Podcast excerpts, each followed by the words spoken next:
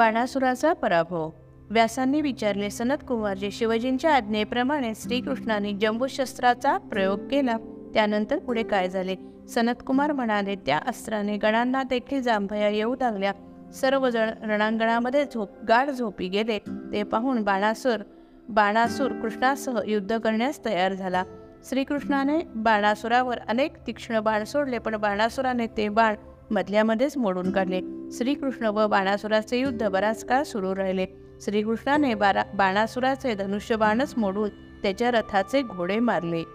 श्रीकृष्णाने सुदर्शन चक्र हाती घेतले आणि बारा बाणासुराचे अनेक हात तोडून टाकले व चार हात शिल्लक ठेवले. महादेव तेथे प्रगट झाले. त्यांनी श्रीकृष्णास सांगितले की बाणासुराचे शिर छेदू नका. त्यावेळी श्रीकृष्णाने सुदर्शन मागे घेतले. शिवप्रभूच्या आज्ञा आज्ञाने बाणासुराचे व श्रीकृष्णाचे सख्य झाले. श्रीकृष्ण शोणितपुरात आले. तेथे त्यांना अनिरुद्ध व त्याची पत्नी उषा दिसली. अनिरुद्धाला सुखरूप पाहून श्रीकृष्ण प्रद्युम्न आणि यादववीरांना अतिशय आनंद झाला. बाणासुराने सर्वांचे यथोचित स्वागत केले. त्यांनी अनिरुद्ध आणि उषेला अनेक रत्ने प्रदान केली. त्यानंतर अनिरुद्ध उषा चित्रलेखा यांना घेऊन द्वारकेकडे गेले. बाणासूर गणांचा अधिपती झाला. सनतकुमार म्हणाले व्यासजी श्रीकृष्ण द्वारकेला गेल्यानंतर बाणासूर दुःखी झाला. त्यावेळी नंदीश्वर म्हणाला भगवान शिवजी हे भक्तांचा सांभाळ करणारे आहेत. आता तू त्यांची मनोभावे भक्ती कर.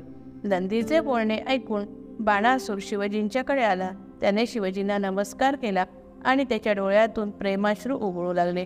बाणासुराने नृत्य केले. शिवजी संगीतप्रिय असल्याने त्यांनी बाणासुरास वर मागण्यास सांगितले. बाणासूर म्हणाला हे महेश्वरा तुमच्या भक्तीनेच मानवाला मुक्ती मिळू शकते. जो विषय लंपट असतो तो जणू विषच भक्षण करत असतो. तुम्ही महान आहात. मी तुम्हाला वारंवार नमस्कार करीत आले माझ्या मनामध्ये सर्व प्राणी मात्राबद्दल दयाभाव निर्माण हो ही अंतःकरणापासून प्रार्थना करीत आहे. बाणासुराची प्रार्थना ऐकून शिवजी प्रसन्न झाले आणि म्हणाले सर्व काही तुझ्या मनासारखे होईल.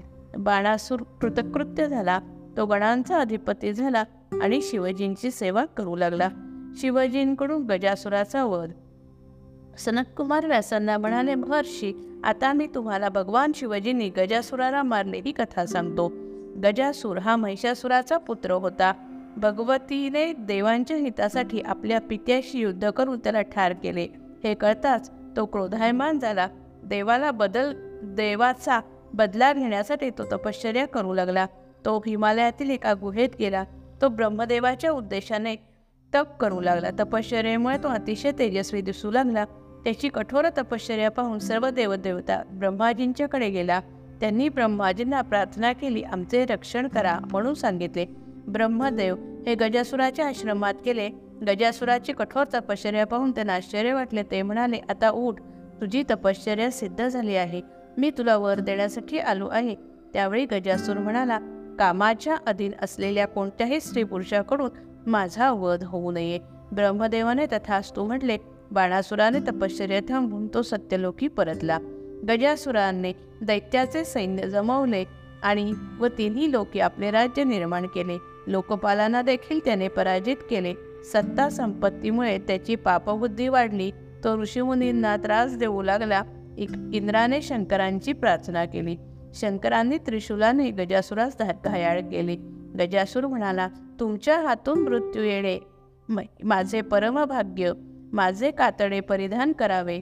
कृतिवास नामाने प्रख्यात व्हावे. शंकरजी म्हणाले तू कृतिकेश्वर नामाने प्रसिद्ध होशील. शिवजींचे ध्यान करत गजासुराने शरीर त्याग केले.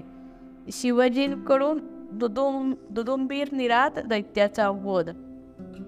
सनतकुमार व्या म्हणाले व्यासजी आम्ही तुम्हाला दुदुंबी निरादाचा वध शिवजीने कसा केला हे सांगतो. दुदुंबी निराद हा प्रल्हादाचा मामा. तो देवांना दुःख देणारा दैत्य होता. त्याने पृथ्वीवरील ब्राह्मणांना नष्ट करण्याचा निर्धार केला. ब्राह्मण नष्ट झाले की वेद नष्ट होतील. त्यामुळे यज्ञ आपोआप बंद होतील. यज्ञ बंद पडले की देवांना हविर्भाग मिळणार नाही. त्यामुळे ते क्षीण होतील व त्यांना जिंकता येईल. काशीमध्ये विद्वान ब्राह्मण आहेत त्यांना आधी मारावे असे त्याने ठरवले. तो मायावी रूप धारण करून ब्राह्मणांना मारत होता. एक भक्त शिवजीची भक्ती करत होता. दुदुंबी निराधने वाघाचे रूप धारण केले आणि त्या ब्राह्मण भक्तावर झडप घेतली. घातली. त्यावेळी शिवजी प्रकट झाले व आपल्या काखेत त्या वाघरूपाला दाबून मारले. त्यावेळेपासून व्याघ्रेश नाम धारण करून शिवजी तेथे राहिले. पार्वतीकडून कडून बिदल आणि उत्पल दैत्यांचा वध. सनतकुमार म्हणाले महामुनी वेदन्यासजी आता तुम्हास शिवचरित्रातील आणखी एक कथा सांगतो. पूर्वी बिदल आणि उत्पल नावाचे दोन बलाढ्य दैत्य होऊन गेले. त्यांनी त्यांना ब्रह्माने तुमच्या तुम्हाला पुरुषाच्या हातून मृत्यू येणार नाही असा वर दिला होता. त्यामुळे ते उन्मत्त होऊन फिरत होते. त्यांनी देवांना देखील जिंकले. देवांनी ब्रह्मदेवांना ही हकीकत सांगितली. ब्रह्मदेव म्हणाले थोड्याच दिवसात पार्वतीच्या हातून या दैत्यांचा मृत्यू होणार आहे. तुम्ही शिवपार्वतीचे स्मरण करा तुमचे कल्याण होणार आहे. एके दिवशी नारदांनी त्या दैत्यांची भेट घेतली व पार्वतीच्या सौंदर्याचे वर्णन करून ते निघून गेले. ते दैत्य पार्वतीला पळवून नेण्याचा विचार करू लागले. एके दिवशी पार्वती आपल्या सखींबरोबर चेंडूने खेळत होती. खेळ रंगात आला. शिवजी देखील खेळ पाहण्यात रमून गेले होते. पार्वती खेळताना वरून दि बिदल आणि उत्फल पाहत होते. त्यांनी पार्वतीला पळवून देण्याचे ठरवले ते पृथ्वीवर उतरले. त्यांनी मायेने शिवगणाचे रूप धारण केले होते. शिवजींनी त्यांचे मायावी रूप जाणले आणि त्याप्रमाणे पार्वतीला देखील खोडावले.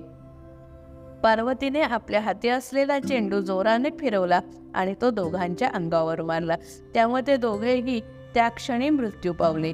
त्या चेंडूचे पार्थिव लिंगात रूपांतर झाले. ते शिवलिंग कंदुकेश्वर नावाने प्रसिद्ध झाले. काशी क्षेत्रातील कंदुकेश्वर दुष्टांचा संहार व सज्जनांचा प्रतिपाळ करणारे आहेत. व्यासांना शिवपार्वतीची कथा सांगून सनत कुमार आकाशमार्गाने निघून गेले. सूत म्हणाले ऋषींनो ब्रह्माजींनी नारदांना कथन केलेली ही सर्व संहिता मी तुम्हाला सांगितली. आता पुढे तुम्हाला काय ऐकण्याची इच्छा आहे? जय जय रघुवीर समर्थ.